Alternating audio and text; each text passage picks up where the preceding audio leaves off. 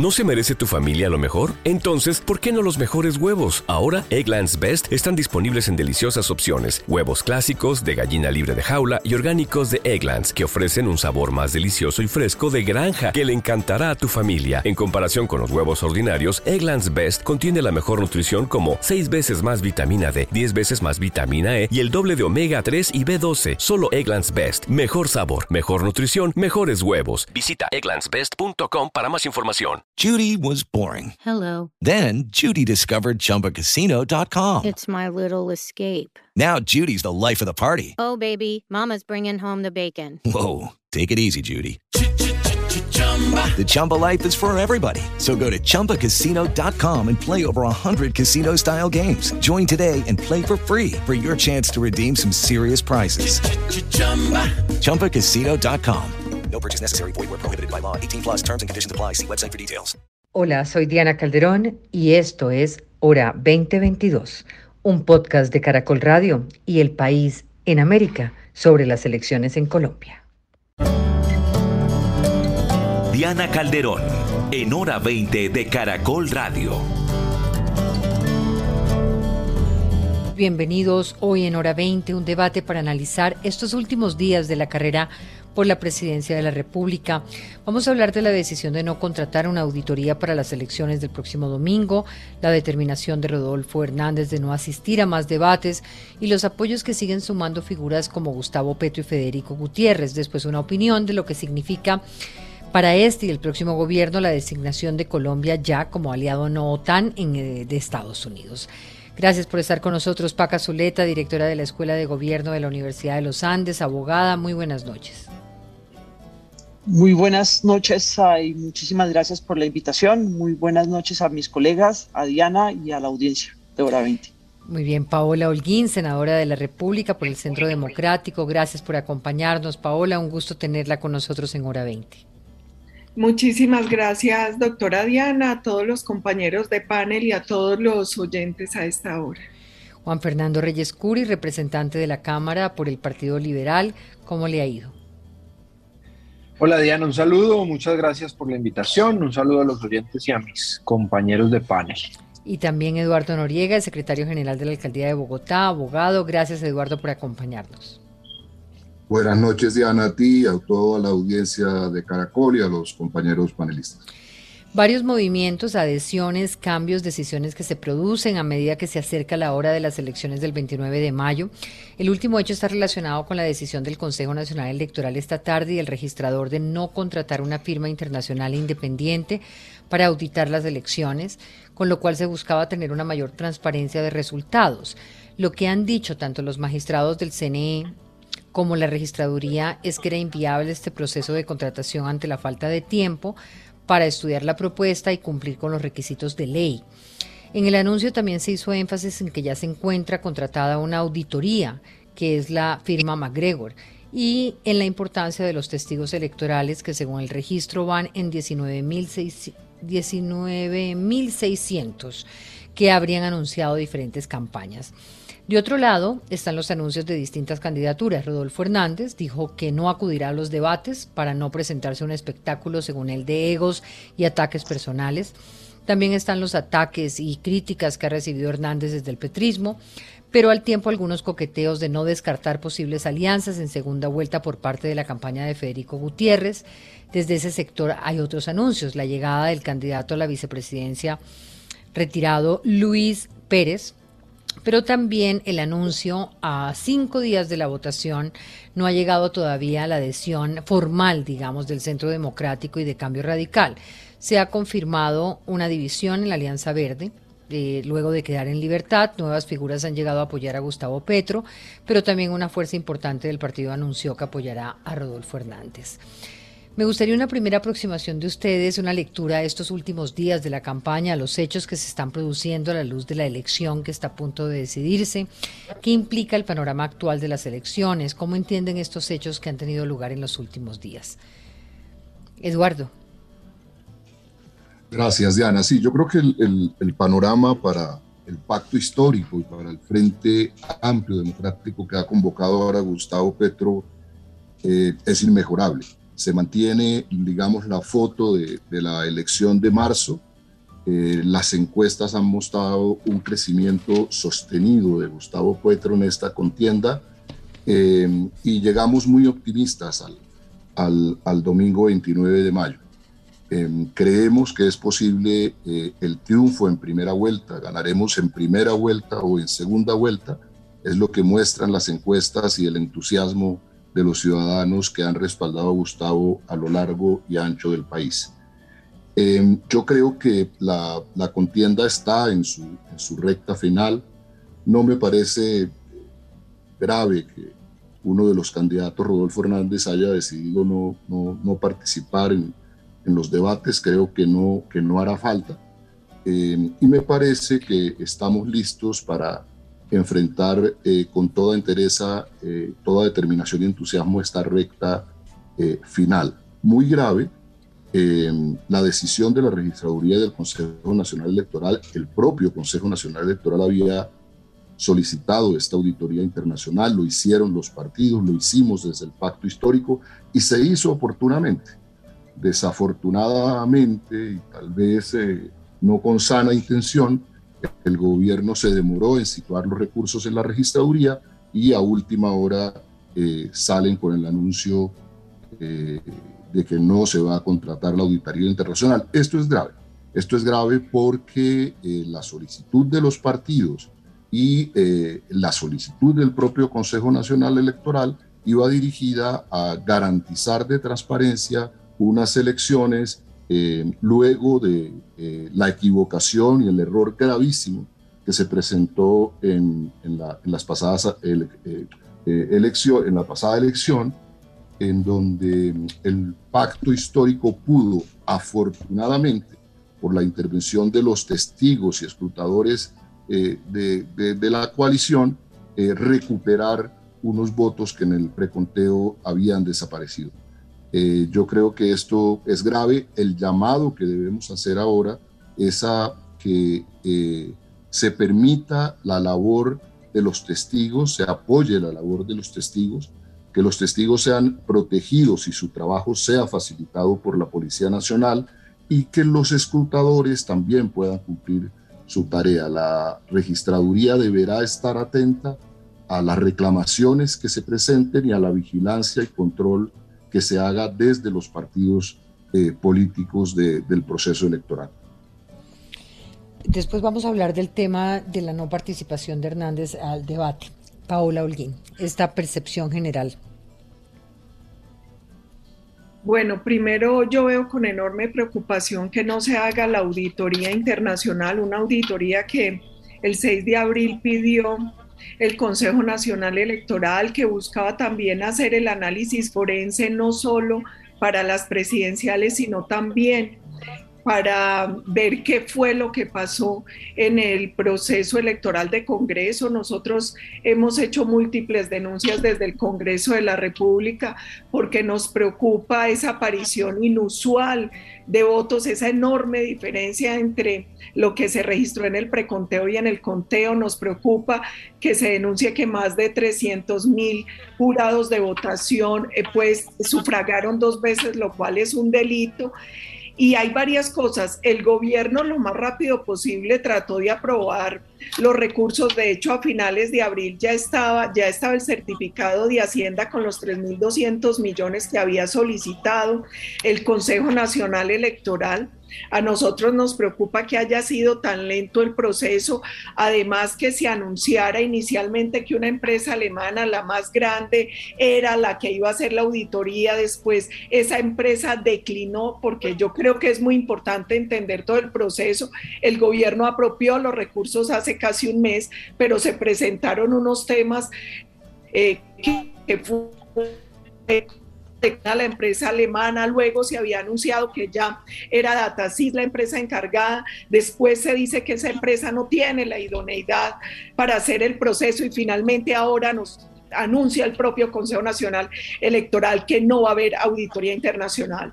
Mire, doctora Diana y oyentes, yo creo que para la democracia no se agota en las elecciones, pero los procesos electorales son fundamentales para la democracia y para que sean transparentes, para que generen confianza es necesario que se surta todo lo que tenga que surtirse. A nosotros nos preocupa todas las irregularidades del proceso anterior. Nos preocupa que eso se repita en este proceso. Nosotros eh, estamos pidiendo que se permita la inscripción del el mayor número de testigos electorales, porque también hay que decirlo, una cosa es le estoy perdiendo, le estoy perdiendo los que finalmente avalan Sí, le estoy perdiendo su, su sonido, si se acerca al micrófono poquito. Sí, doctora Diana, decía que un tema importante también es el de los testigos electorales y ahí no es tener en cuenta solamente cuántos testigos los partidos registran, sino cuántos terminan realmente avalados por la registraduría. Yo creo que eso es fundamental, dar muchas más garantías con el tema de los jurados que más de 300 mil votara dos veces, yo, yo creo que habla muy mal y exige además que se entablen los procesos judiciales frente a esos testigos. Entonces nosotros lo que estamos pidiendo y lo que yo creo que pedimos desde todos los sectores es que se den garantías de unas elecciones transparentes, donde se respete lo que van a decidir los ciudadanos en las urnas. Nosotros estamos convencidos de la victoria de Federico el domingo pero es muy importante que este proceso tenga garantías y es muy importante también que los sectores respeten el resultado de las urnas, porque aquí se habla mucho de golpes de Estado y de un montón claro, de pero cosas. Lo que me preocupa, doctora Paola, es precisamente eso. Si, si hay una gran desconfianza, tanto por el sector que Eduardo Noriega representa en el caso de Petro, como en el caso suyo, que está en el otro sector, en el centro democrático. Si, esta desconfianza está planteada, ¿cómo pedir entonces confianza en el resultado? La manera de pedir confianza es relativamente sencilla. Primero, que se dé el proceso como se tiene que dar, con transparencia, que se ejerza con rigor la vigilancia para que los jurados voten una sola vez, como tienen que hacerlo por ley, que se permita y se acredite el mayor número de testigos electorales, eh, testigos electorales posible, que cada campaña pueda tener por lo menos un testigo por mesa, que se haga toda la auditoría necesaria. Mire, aquí nosotros lo que pedimos es que haya seriedad en el proceso. Es para, para los colombianos es muy difícil entender que lo que nunca había pasado en la historia es que fue una diferencia de más de un millón de votos entre el preconteo y el conteo. Eso no es serio. Tampoco es serio la manera en que se llenaron los C14. ¿Qué estamos pidiendo? Hagamos con toda serenidad con toda seriedad y transparencia el proceso, que después no nos sorprendan apareciendo votos mágicamente, además contra toda estadística, la mayoría para un solo partido. Yo creo que aquí nosotros lo que pedimos es rigor, transparencia, porque si no va a ser muy difícil que las campañas y los partidos puedan tener tranquilidad con el resultado. Claro. Paca Zuleta, ¿qué tan necesaria era esta auditoría si la registraduría dice que tenía contratado a MacGregor? Incluso la Procuraduría alertaba de que el proceso debía ser diferente a la firma ya contratada. ¿Era un riesgo hacer esa contratación en estos tiempos o han debido hacerlo? La verdad yo creo que lo primero que uno tiene que hacer cuando va a contratar cualquier cosa, siendo el Estado, eh, porque se está gastando la plata de los contribuyentes, es entender bien cuál es la necesidad. Y yo la verdad, después de leer lo que han dicho unos y otros, no tengo clara cuál es la necesidad. Yo no he visto que haya, que quien tiene que contratar haya establecido con claridad qué tenía que contratar, qué se buscaba, cuál era la necesidad que se tenía que satisfacer. Pero si la solicitud es del 6 de abril y las elecciones son eh, eh, este sábado, este domingo, perdón, obviamente no hay tiempo para hacer una contratación eh, juiciosa, para hacer una definición de cuál es la necesidad, para estar seguro de que se le, digamos, de que el Estado le pide a los oferentes unas, una, una propuesta económica sólida, unos requerimientos técnicos sólidos. A mí que me preocupa de todo esto, que yo veo que hay una falta de mirada eh, y me preocupa muchísimo que es una falta de mirada de quienes se hacen elegir, de cómo funciona el proceso electoral y qué es lo que necesitamos de proceso electoral, qué necesitamos de miradas juiciosas del proceso electoral. Yo no tengo claro qué es lo que hay que auditar. Si lo que hay que auditar es el preconteo, creo que no necesitamos una auditoría. Yo creo que lo que necesitamos son los testigos electorales que hicieron valer sus, sus reclamos en las elecciones pasadas. La gente puede estar de acuerdo o no estar de acuerdo, pero lo cierto es que dijeron aquí hay unas fallas, los E14 no se, no se diligenciaron bien, hubo un error en el diseño del tarjetón y la gente lo miró. Eh, la gente puede estar de acuerdo o en desacuerdo con el resultado, pero lo cierto es que esos testigos electorales hicieron valer su posición y hubo una, una, una revisión en el escrutinio.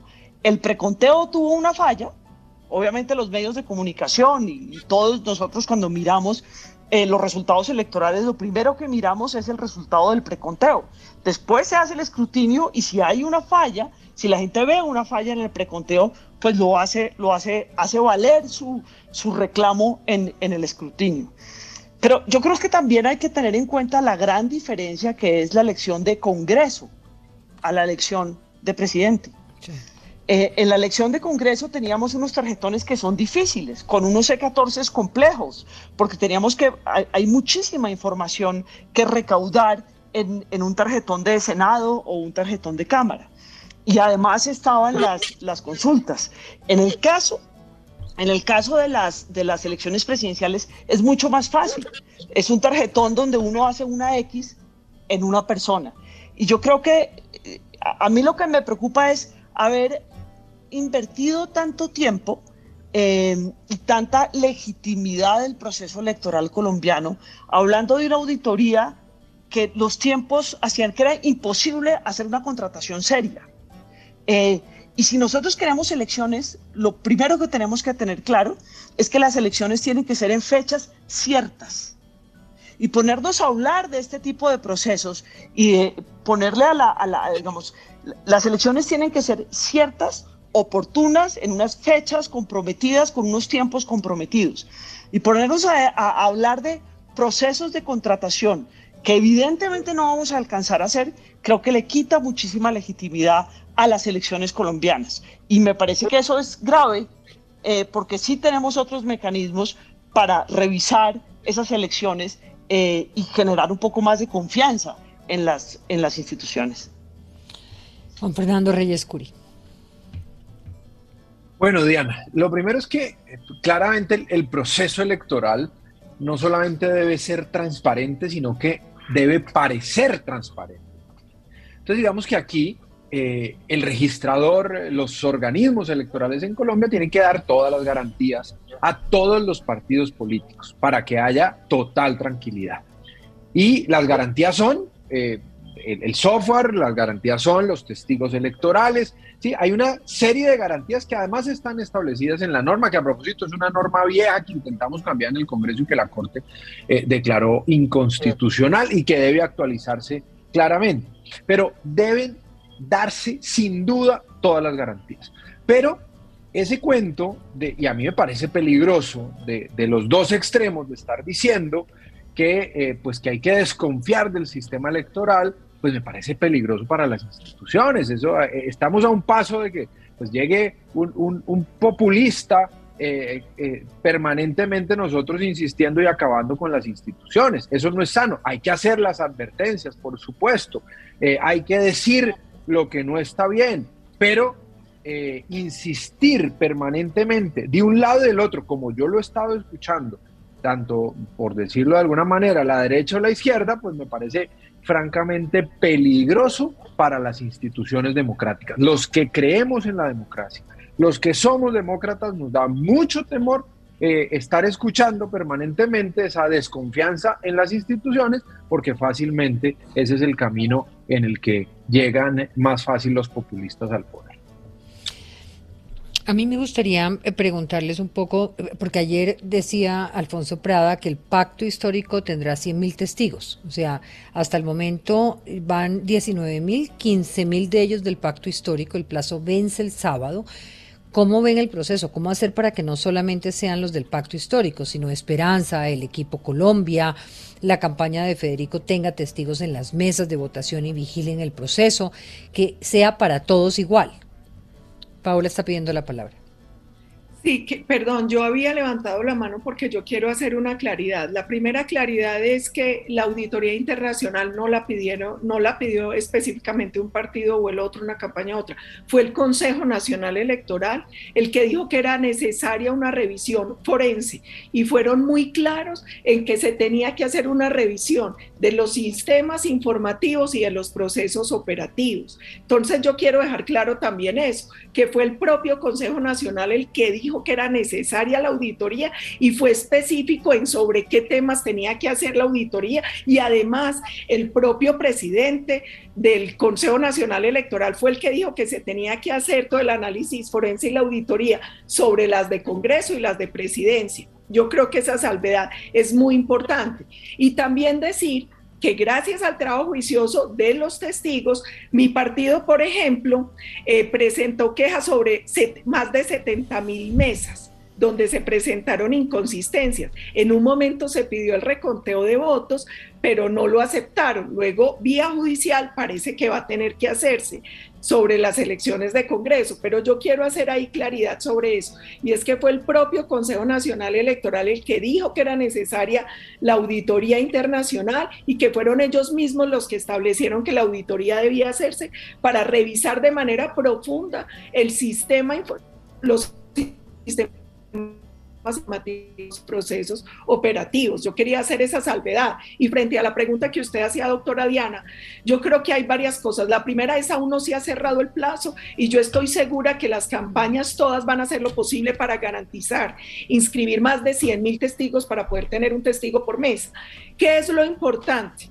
Que de manera transparente y eficiente la registraduría acredite esos testigos, porque de nada sirve que los partidos hagamos el esfuerzo, capacitemos las personas si finalmente pueden no terminar siendo acreditadas por la registraduría para poder participar en todo el proceso electoral. Entonces yo creo que es tan importante el esfuerzo que hacen las campañas como la responsabilidad que tiene la registraduría para acreditarlas a tiempo y permitir que de verdad las campañas puedan tener los testigos necesarios para cubrir cada sí. Seguimos teniendo, voy a pedirle a nuestra productora que nos ayude con su llamada para ver por qué se está cortando la, un poquito la comunicación. Eduardo pedía la palabra.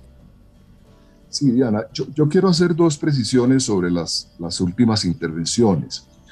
Eh, en primer lugar, en el Consejo Nacional Electoral, eso no es un secreto para nadie, hay mayoría de los partidos del gobierno, los partidos de coalición del gobierno. Y el registrador también eh, surge de esas coaliciones.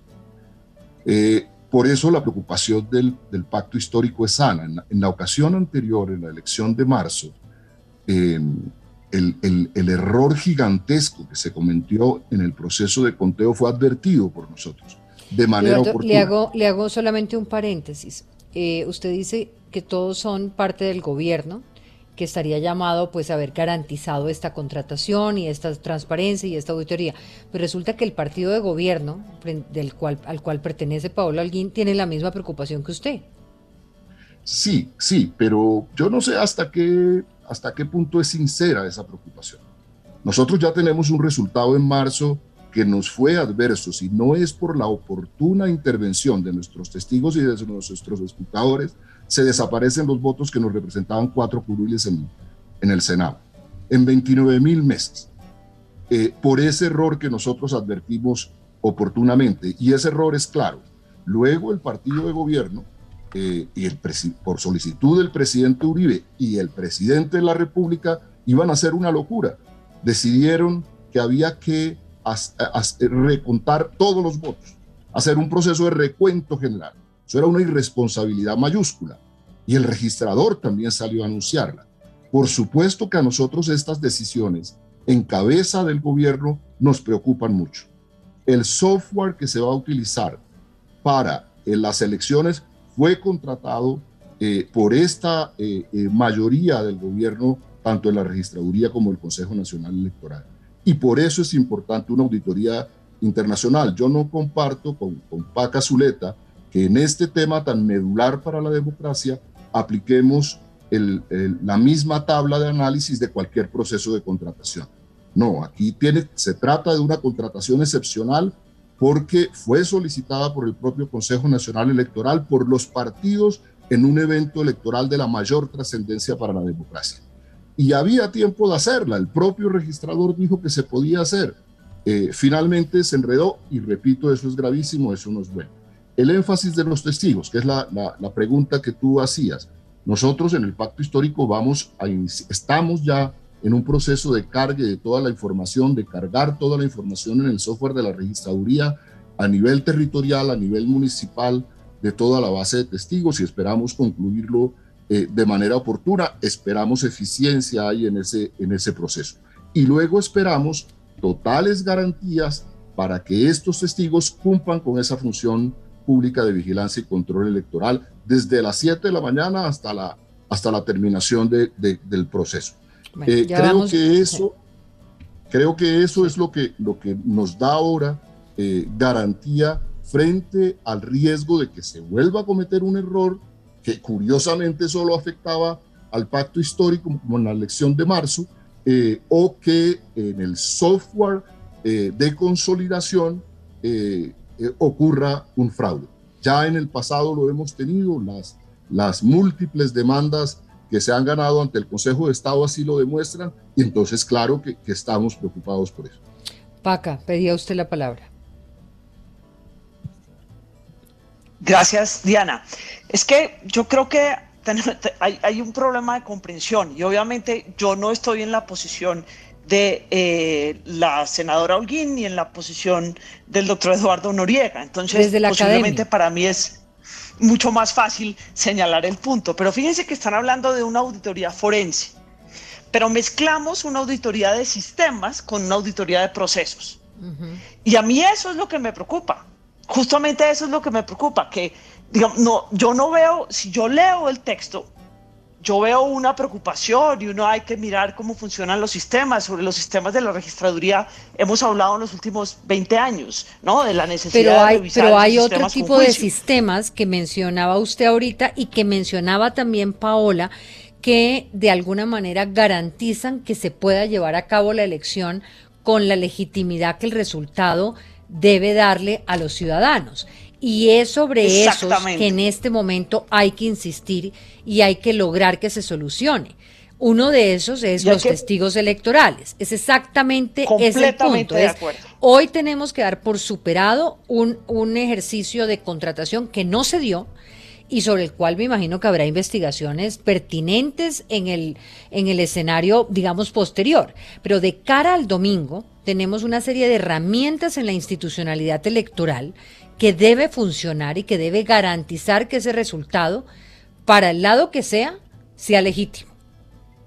Completamente de acuerdo.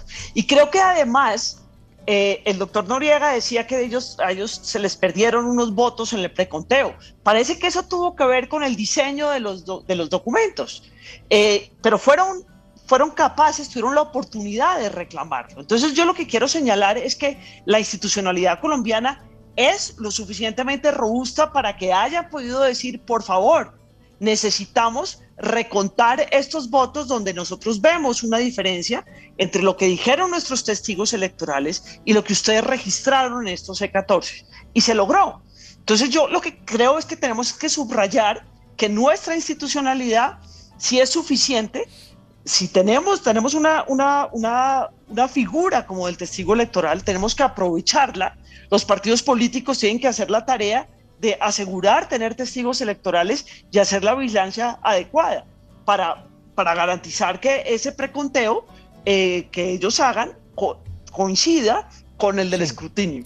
Ahora, eh, hablemos, pasemos al tema, eh, al otro tema, digamos. Aquí tenemos todo el tema de la institucionalidad electoral, pero luego hay una ciudadanía que en estos días, por más larga que haya sido la campaña, pues tiene que tomar una decisión sobre su voto.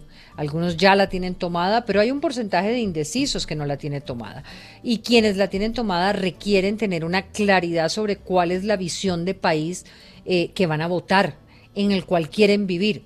Frente a eso, el candidato Rodolfo Hernández hoy dice que no va a asistir más a debates, que estos debates eh, son básicamente un encuentro de egos. Esto, esto es producto de su propio discurso, es una estrategia para sumar, es que se siente que ya logró el porcentaje que quería. Eduardo, usted decía ahorita que no le parecía grave. ¿Por qué no le parece grave que vaya a los debates? Eh, Petro había dejado de ir a los debates y asumió que va a los debates. Ayer estuvo en un debate, el jueves estará en el debate de Prisa Media con nosotros. ¿Por qué no le parece serio, no le parece grave que no vaya Rodolfo Hernández? Yo creo, que no habrá falta. Él no es que ah, estuviese aportando mucho en los debates con sus propuestas y sus análisis de país. Entonces a mí lo que me parece es que no va a hacer falta en los debates. Y yo creo que los debates tienen Pero fíjese que ahí tiene usted un punto, tiene un punto, o digamos, si en su opinión no estaba aportando nada a los debates de país, ¿no debería el país conocer que es una persona que no tiene nada que decir en su opinión? O sea, eh, no son los debates el escenario para que la ciudadanía mida realmente a ese que aspira a gobernar. Tal vez eso, eh, eh, eso, es lo que se evidencia con su decisión de no ir. En el caso de Gustavo Petro coincidió eh, con la decisión de él de ir a los territorios, de, de, estar con la gente. En la mayoría de los debates en que él no asistió, pues tenía una agenda a la cual él le quiso dar prioridad. y realmente uno mira las mediciones Diana luego de los debates y puede valorar en la campaña si estos debates le están aportando o no al candidato. Eh, y entonces sobre eso tomar una decisión de ir o no a los debates o privilegiar, darle más importancia al trabajo territorial.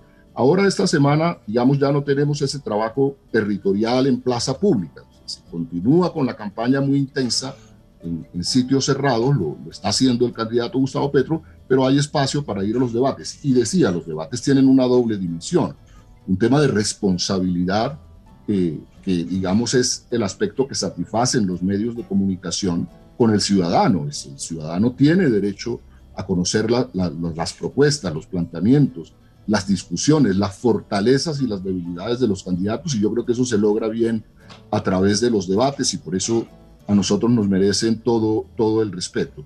Eh, Gustavo Petro eh, ha estado eh, en toda su campaña eh, eh, explicando sus propuestas. Y lo ha hecho de manera extensa, de manera detallada, de manera sustentada. Eh, en los debates hace lo propio y yo creo, repito, que los debates tienen esa fortaleza. Es bueno que los ciudadanos conozcan los argumentos de los, de los, de los candidatos, que eliminen los miedos que generan las otras campañas en relación con sus propuestas y, y, es el escenario en donde tienen la oportunidad eh, de aclarar eh, cuáles son, en el caso de Gustavo Petro, esos cambios profundos que él le, le plantea al país y que, que le han ganado el respaldo eh, ciudadano mayoritario con el que hoy cuenta. Reyes Curi. Diana, sin duda los debates para, en, una, en una democracia son, son muy importantes en el debate político, pero lo que ocurre y es lo que recomiendan muchos estratégicas, yo, muchos estrategas que, yo que he hecho política, es que cuando los candidatos van arriba, eh, esos debates a veces se prestan, no, es, no es quién salga mejor, sino quién la embarre menos. Entonces, a veces lo que recomiendan es a los candidatos que van, que van muy arriba o que van subiendo, oiga, mejor usted no vaya a ese debate porque la puede embarrar y puede, y puede bajar. Tal vez eso es lo que le han sugerido o le han recomendado eh, a Rodolfo, que también ha ido a otros debates, pero que ahora pues ha tomado la decisión y ya lo hizo pública de no ir, tal vez, tal vez por, por, por, esa, por ese miedo que puede darle de no, de no embarrarla. Y eso, insisto, es lo que recomiendan. Gustavo Petro también dejó de ir a, dejó de ir a varios debates. Seguramente No sé si sea por esa misma razón, pero insisto que muchos siempre en, en estas discusiones políticas y, y, los estrategas eso es, lo que, eso es lo que recomiendan. Y claramente lo que yo sí veo, Diana, es, y lo que muestran las encuestas y uno escucha en la calle, es que eh, Rodolfo, eh, Rodolfo Hernández viene subiendo. Él, él, está enfocado en un discurso anticorrupción y parece que a mucha gente eso le ha venido, le ha, ido calando y lo ha hecho eh, subir eh, en las encuestas. Eso se ha visto, y no solamente en las encuestas, insisto, en la calle, eso se ha visto en los últimos ocho días, que hay un repunte importante, significativo de Rodolfo Hernández, que yo no sé si le va a alcanzar para ganar, para pasar a segunda vuelta, pero que viene subiendo, pues eso es una realidad que no, hay, que no podemos desconocer. Voy a hacer una pausa, ya regreso con ustedes.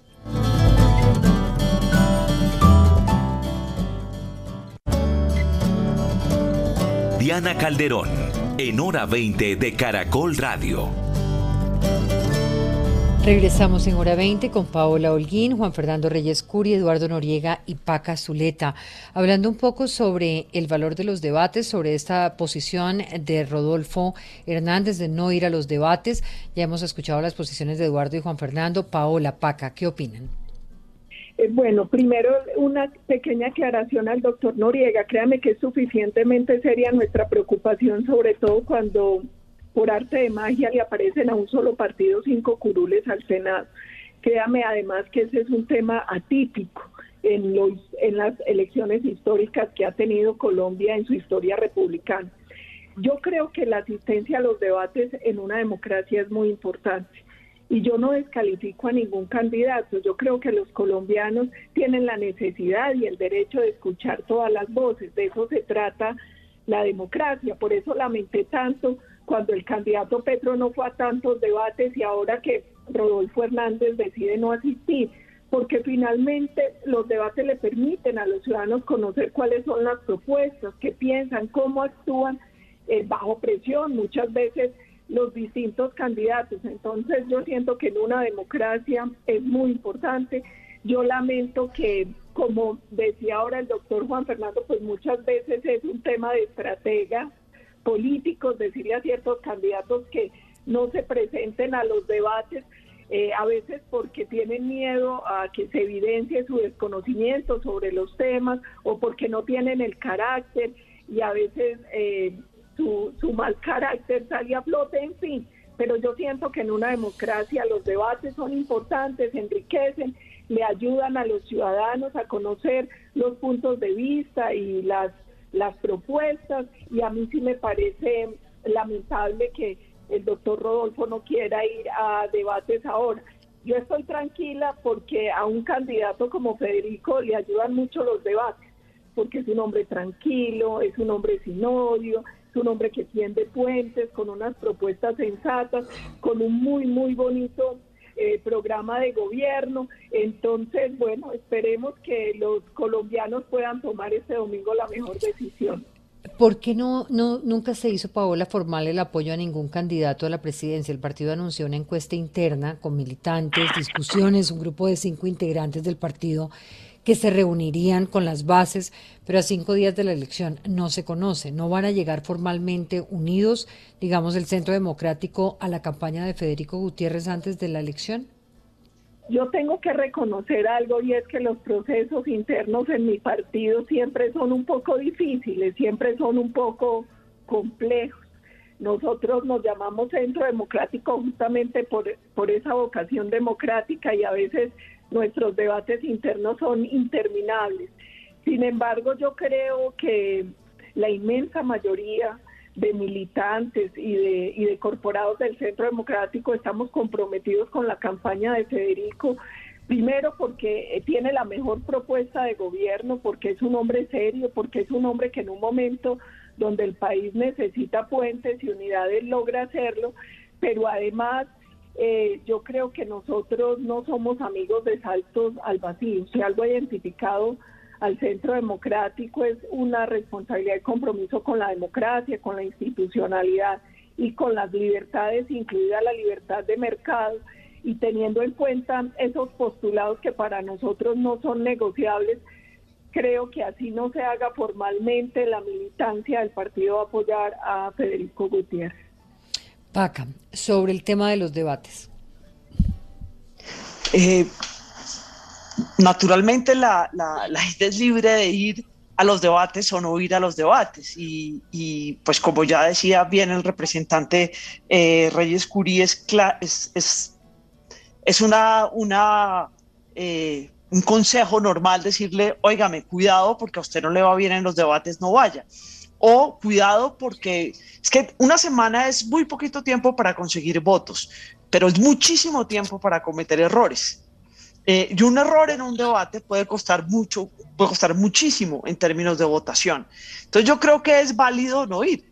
Y, digamos, es el debate, a mí los debates me gustan mucho. Los debates los debates más allá de la discusión sobre, sobre los programas, los debates nos permiten ver el talante democrático que tienen los candidatos.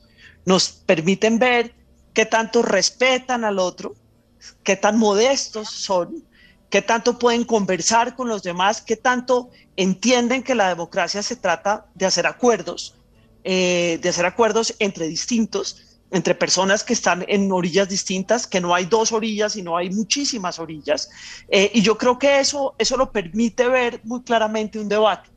Entonces, a mí me da lástima que, que, uno de los candidatos no esté yendo a los debates esta semana, pero comprendo que, que esa sea su decisión eh, y, me parece que tiene estando yo con usted que me encantan los debates porque además creo que hay eh, maneras muy distintas, lo que los debates nos ofrecen, aburridos o no aburridos o lo que sea, eh, hay digamos una serie de contenidos incluso no verbales y demás en los que uno puede analizar a ese candidato. Yo me pregunto... Eh, Rodolfo Hernández tomaría, digamos, la decisión, entre comillas, de no ir a los debates porque le va mal en los debates, porque no tiene mucho que decir, porque su contenido no es un contenido que permita la contrapregunta, lo que quiera. En los que ha estado, ha sido esa persona la que se ha dado a conocer. Ese que tiene una dificultad muy grande para eh, ir más allá de la frase efectiva, de la lucha contra los corruptos y tal, y ese que ha, que ha visto el país tendría, según las encuestas, hoy 20%. ¿Cómo se explica uno eso? O sea, si realmente el debate eh, lo que hace es mostrar a la persona, lograr conectar, lograr conquistar el voto, ¿por qué alguien con un desconocimiento de país, como el que ha demostrado Rodolfo Hernández, o con un problema por una investigación de corrupción, deja de ir a un debate cuando yendo a los debates le ha ido también? Porque es posible que... Eh, que haya pensado, No, que es posible que haya pensado, ah, me fue bien en estos debates, he logrado que me conozcan más, he logrado comunicarme y sintonizarme con la gente, porque, porque uno tiene una cantidad de opiniones, pero los números de las encuestas lo que nos muestran es que él logró tener una conexión con la gente, que él, él logró transmitirle algo a las personas y las personas cambiaron su intención de voto. Muchas personas cambiaron su intención de voto y, es, digamos, se identifican o tienen alguna, alguna simpatía con, con, este personaje. Eh, es posible que esté pensando, no, no quiero el debate programático con las preguntas, sino quiero estas cosas iniciales que tuve de aproximaciones. No, no lo sé, habría que preguntarle a él. Eh, a mí me da lástima me, da mucha lástima porque creo que sería una oportunidad de seguirlo viendo y seguirlo viendo en, un contexto distinto. Eh, pero, pero, pero es perfectamente válido. Es perfectamente válido que estratégicamente diga no, no quiero ir o que simplemente le dé pereza a él, ¿no? Fernando, Juan Fernando. Diana, yo, yo, yo le contesto rápido, porque cuando, cuando un candidato va, está abajo en las, digamos, en las encuestas o no lo conocen mucho, los debates, en los debates tiene mucho que ganar.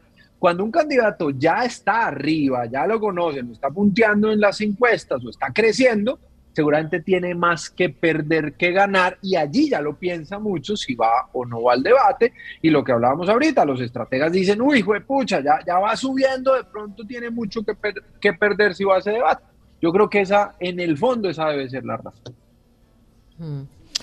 Pues muy bien, hablemos un poquito, Eduardo, quería preguntarle, esta semana el petrismo se ha ido contra Rodolfo Hernández con declaraciones sobre millonario corrupto uribista, sobre todo la polémica declaración de Petro al decir que la información de un golpe a las elecciones venía de la campaña de Rodolfo. ¿Se convierte este señor eh, santanderiano en el candidato a derrotar por parte del petrismo? ¿Se convierte en un blanco para cualquier campaña o cómo explicarlo? Yo no creo, Diana, mira, en las últimas encuestas eh, lo de Rodolfo Hernández, el resultado es interesante, pero no hay que sobreestimarlo.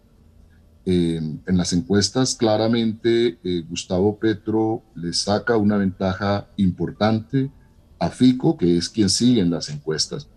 Y Rodolfo ha venido creciendo, pero, pero repito, yo no creo que, que nos permita hablar de que es un fenómeno electoral, entre otras cosas porque es una campaña muy, muy montada publicitariamente, es decir, una campaña en la que él se monta sobre su discurso entre anticorrupción, pero no conocemos las propuestas que tiene en, esa dirección, digamos, muy escaso de propuestas ciertas eh, y de mucho estribillo, de mucho eslogan en la campaña.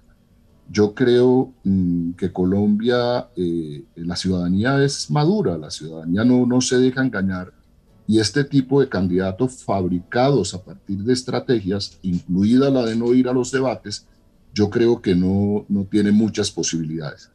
Yo creo que la franja de indecisos eh, está en este momento, en esta semana, tomando decisiones importantes.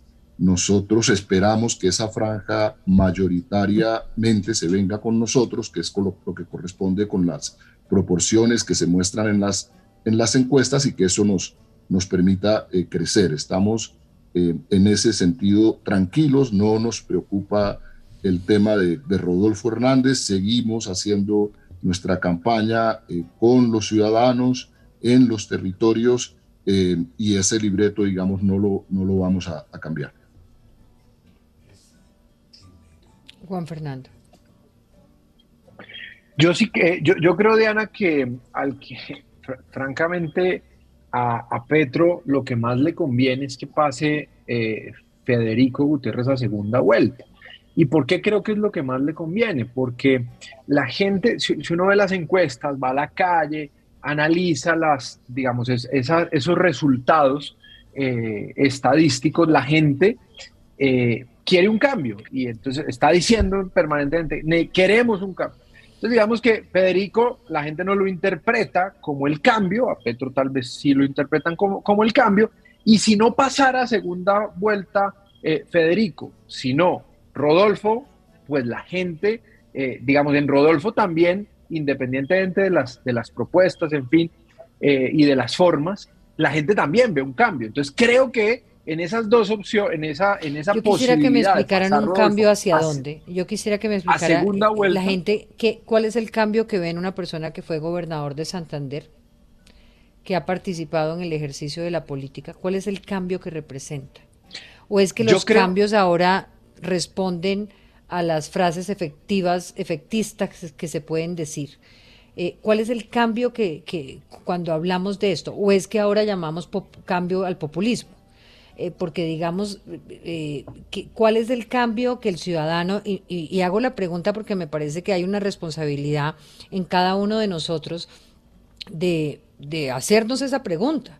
O sea, eh, anoche en el, en, la, en el debate de la jefatura de debates de los candidatos hablaban de que podría llegar a segunda vuelta dos posibilidades de cambio realmente estamos hablando, digamos, e, el ejercicio de Petro desde la izquierda, eh, esté quien no esté con Petro, guste o no le guste, responde a una historia, responde a una apuesta y responde a un tema en el que él ha dicho, esto para allá es por donde voy y esta es la visión de país que yo planteo. El que quiera votar por esa opción, perfecto. En el caso de Federico hay una opción que también está clara. En el caso de Fajardo también está clara. Pero resulta que es que Rodolfo Hernández ahora es el outsider. O sea, ¿por qué podría considerarse un outsider, Paca? Es que claro que es un outsider. Para la gente, porque, porque no es una persona que viene de una campaña política eh, normal en Colombia. Es decir, él fue un una alcalde en una alcaldía además sui generis. Eh, hizo una campaña sui generis, peleó con la clase política de, Bucaramanga. Entonces yo creo que él, es- él es visto, yo no, no quiere decir que yo estoy pensando que eso es lo que debe ser.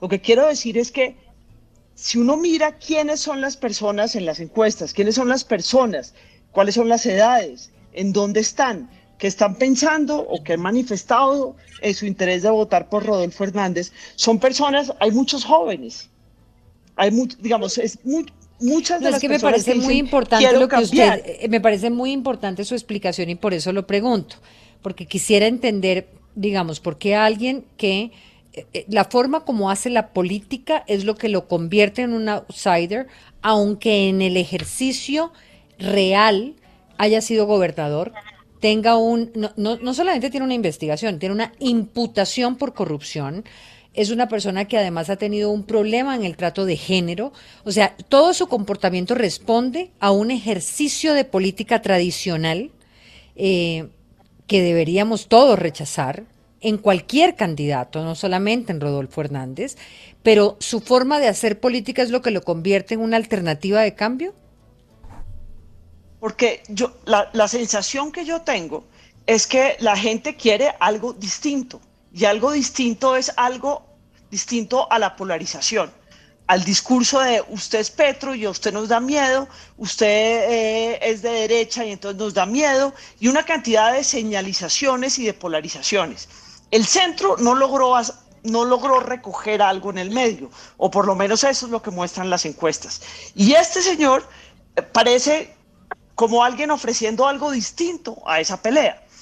Eh, Nosotros votamos, siempre estamos tratando de, de- de encontrar mucha racionalidad en nuestro voto, pero muchas de nuestras decisiones de voto no son, Son racionales. emocionales, claro, son Exactamente. emocionales. Y, y si estamos aburridos de esa discusión, si estamos muy aburridos de esa discusión, pues este señor es un señor que está mostrando un camino distinto, que, está, que no está claro, que no sabemos a dónde lleva, que genera incertidumbres, pero la gente está un poco aburrida de esa pelea en- en- entre unos Claro, bandos y, y, y busca eso obviamente como mi pregunta, Paca, va a, a una preocupación fundamental que, que- a la que me lleva, digamos, el cubrimiento de todo este proceso hasta el día de hoy, es cómo, cómo desinstitucionalizamos cada vez más lo que deberíamos fortalecer. Entonces, cómo incluso desde nuestra, nuestro ejercicio profesional, desde donde sea, entonces no queremos partidos y tenemos la generalización de los partidos, pero no hay ninguna posibilidad de transformación interna de los partidos políticos, no hay ninguna apuesta en ninguna de las propuestas de las candidaturas sobre unas instituciones que se modernicen y vayan a, a la velocidad que van las sociedades. O sea, vamos totalmente al contrario. Entonces, ¿estamos es alimentando eso? Yo- y yo creo que ese- este tipo de campañas, eh, que digamos, donde no hay una idea por el respeto al otro y por el fortalecimiento de la democracia, nos generan esos problemas. Y yo creo que nos generan esos problemas. A mí en el debate de ayer me gustó que hubo un intento por hacer eso. Uno de los candidatos hizo un intento y a mí me parece que, que- que fue muy importante, que fue muy importante tratar de hacer en atento un momentico. Esto es para que conversemos. Esta es, esta es una elección para que tomemos una decisión sobre para dónde vamos a ir, pero tenemos que ir todos y no unos. Y yo creo que eso fue importante, pero eso no lo hemos visto mucho en esta campaña. Y eso es uno de los problemas donde yo creo que se meten este, este tipo de, de- de campañas que le hacen muchísimo daño a la institucionalidad. A mí no me cabe la menor duda que le hacen daño a la institucionalidad. Además, porque eh, obviamente es muy simpático y hay una cantidad de frases que a la gente le dicen muchas cosas. La gente se, se, se muere de la risa, a otros les parece, ah, qué bien, este señor nunca se ha metido con nadie, este me gusta y este no está en esta pelea. Pero el pedazo que a mí me preocupa es el lenguaje desinstitucionalizador. Por algo, nosotros, Montesquieu pasó por aquí y tenemos eh, división de los poderes.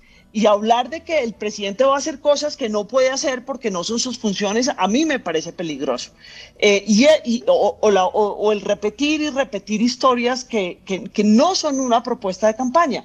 Pero lo que creo que es significativo es que eso está llegándole al corazón y a la cabeza y al estómago a los colombianos y ha habido un repunte muy importante y en será lo que una, las y será en una gran foto. jornada el domingo para ver realmente cuál ha sido el papel de las encuestas y toda esta discusión que tenemos realmente dónde está, ¿no? Paola, Eduardo, todos una última eh, propuesta, una última No, opinión. acá yo quisiera que analicemos porque yo creo que esto tiene un tema muy de fondo. Yuval Harari en, do- en 2019 más o menos escribió un artículo que se llama Los cerebros hackeados votan. Y algo que no hemos entendido es que la revolución en las tecnologías de la información y el conocimiento biológico que existe hoy lleva la posibilidad de hackear el cerebro para llevarlo a la urna. Y eso lo han entendido bien los estrategas y han entendido que los sentimientos que son más fáciles de mover son el odio, la codicia, el miedo y con eso es con lo que están trabajando las elecciones. ¿Qué preocupación siente uno como ciudadano? Que eso no va a dar respuesta real a los problemas de Colombia. Y finalmente se puede llegar a unas decisiones eh, poco asertivas como las que vivieron en Chile o las que vivieron recientemente en Perú también. Y ahí yo creo que es importante la reflexión de la responsabilidad que tenemos todos, los partidos, los políticos, los medios de comunicación, la academia, porque no hemos analizado eso. Sin embargo, yo creo que Colombia se, se salva y gana pico porque hace poco hizo un ejercicio muy interesante la Universidad FIT con varias universidades en el país que se llamaba Todos tenemos que hablar Colombia. Hicieron una serie de encuestas. Tenemos en que hablar Colombia, se llama, el de Claudia Restrepo. Mm. y fue súper interesante porque ahí surgió que la, una de las palabras favoritas del colombiano es cambio. Todos los colombianos quieren cambio, pero a renglón seguido la gente cree que el cambio solo se puede dar desde la institucionalidad. ¿Qué angustia siente uno? El colombiano común y corriente, la inmensa mayoría de colombianos sigue siendo institucional, sigue creyendo que la democracia es la vía y que son los partidos, los políticos, la academia los que pueden liderar el cambio. Sin embargo, aquí hay sectores que quieren cambio con tierra arrasada y con desinstitucionalización, diciendo que no sirven los partidos, que no sirve la fuerza pública, que no sirve el Congreso, que todos son unos ladrones, en fin. Yo creo que se van a estrellar al final con el resultado, porque el colombiano sí quiere cambio, pero el colombiano también aprecia la institucionalidad. Y yo creo que una deuda que tenemos desde la academia, desde la política, desde los medios y desde todos los sectores es entender cómo va a ser la nueva realidad con el votante a partir de toda esta revolución tecnológica, a partir de todo este conocimiento del cerebro y de eso que dice Yuval Harari que es real y es que el cerebro se puede hackear para llevarlo a la urna. Y yo creo que ahí todavía no hemos hecho el análisis suficiente. Un minuto, Eduardo Noriega y Juan Fernando. Sí, yo, yo no, no puedo entender que institucionalizar, respetar la institucionalidad sea mantener 20 años de hegemonía uribista. Yo creo que, que es todo lo contrario. Yo creo que sí estamos en un proceso de fortalecimiento de la democracia, Diana. El resultado de los grupos alternativos, el resultado del pacto histórico en Senado y Cámara de No, Representantes. sin duda. Francia una- Márquez es el resultado de un proceso de fortalecimiento de la democracia. Yo no me Correcto, refería a correcto. ese proceso, me refería a otros procesos. Bueno, no, pero le, estaba, estaba lo, lo que creo es que nosotros tenemos un resultado altamente positivo. Y el resultado altamente positivo es que tenemos a los grupos alternativos por primera vez en la historia del país con una mayoría en el Congreso que va a permitir construir una coalición del gobierno en el marco del Frente Amplio Democrático que ha planteado eh, Gustavo Petro. Y yo creo que eso es bien importante. Y con eso arribamos a la, a la elección del, de- del domingo. Pues yo creo que allí, hay mucha, mucha esperanza. Yo creo que ese resultado de, Congreso, del pacto histórico, este proceso de crecimiento del pacto histórico a partir del Frente Amplio, la llegada que tú habías incluido, Diana, en la agenda también, la llegada de, sectores verdes nuevos eh, a, a- a la candidatura eh, de Gustavo Petro, de Duvalier Sánchez, eh, de Katy Jubinao, de la concejal Mafe eh, eh, Rojas, eh, gentes de- de- de- del, Partido Verde con, con- con cuya mayoría el pacto histórico tiene muchas similitudes y nosotros estamos muy, entusiasmados con ese proceso de fortalecimiento de la democracia y de apuesta de los colombianos por, los, por la propuesta de cambios profundos que ha hecho Gustavo Petro. Yo creo que, que eso es importante. Eh, mi comentario en relación con el, como el tema de, de, institucionalización era por, el, por lo que decía Paola Holguín, no vamos ahora a decirle al país que la apuesta es más uribismo, no me parece que, Eduardo, que eso sea pero... y que se Sí. No, eh, me da pena con todos, incluso los que tienen la mano levantada, porque me encantaría seguir, pero se me acabó el tiempo, son las 8.58, ustedes saben que a esta hora se acaba hora 20. Mañana volvemos. Eh, gracias, gracias a todos por estar, gracias por la argumentación desde las orillas que correspondan. Gracias, Paca, por las claridades y apostarle a esos testigos electorales de aquí al sábado, apostar a que, a que las herramientas de la institucionalidad electoral pues respondan de manera acertada en el resultado que, que toque el, el, el domingo, votar a conciencia, nada más. Hora 2022, la hora de las elecciones. Hey guys, it is Ryan. I'm not sure if you know this about me, but I'm a bit of a fun fanatic when I can. I like to work, but I like fun too. It's a thing. And now the truth is out there. I can tell you about my favorite place to have fun. Chumba Casino. They have hundreds of social casino style games to choose from with new games released each week. You can play for free anytime, anywhere and each day brings a new chance to collect daily bonuses. So join me in the fun. Sign up now at ChumbaCasino.com. No purchase necessary. VGW. Void were prohibited by law. See terms and conditions. 18 plus.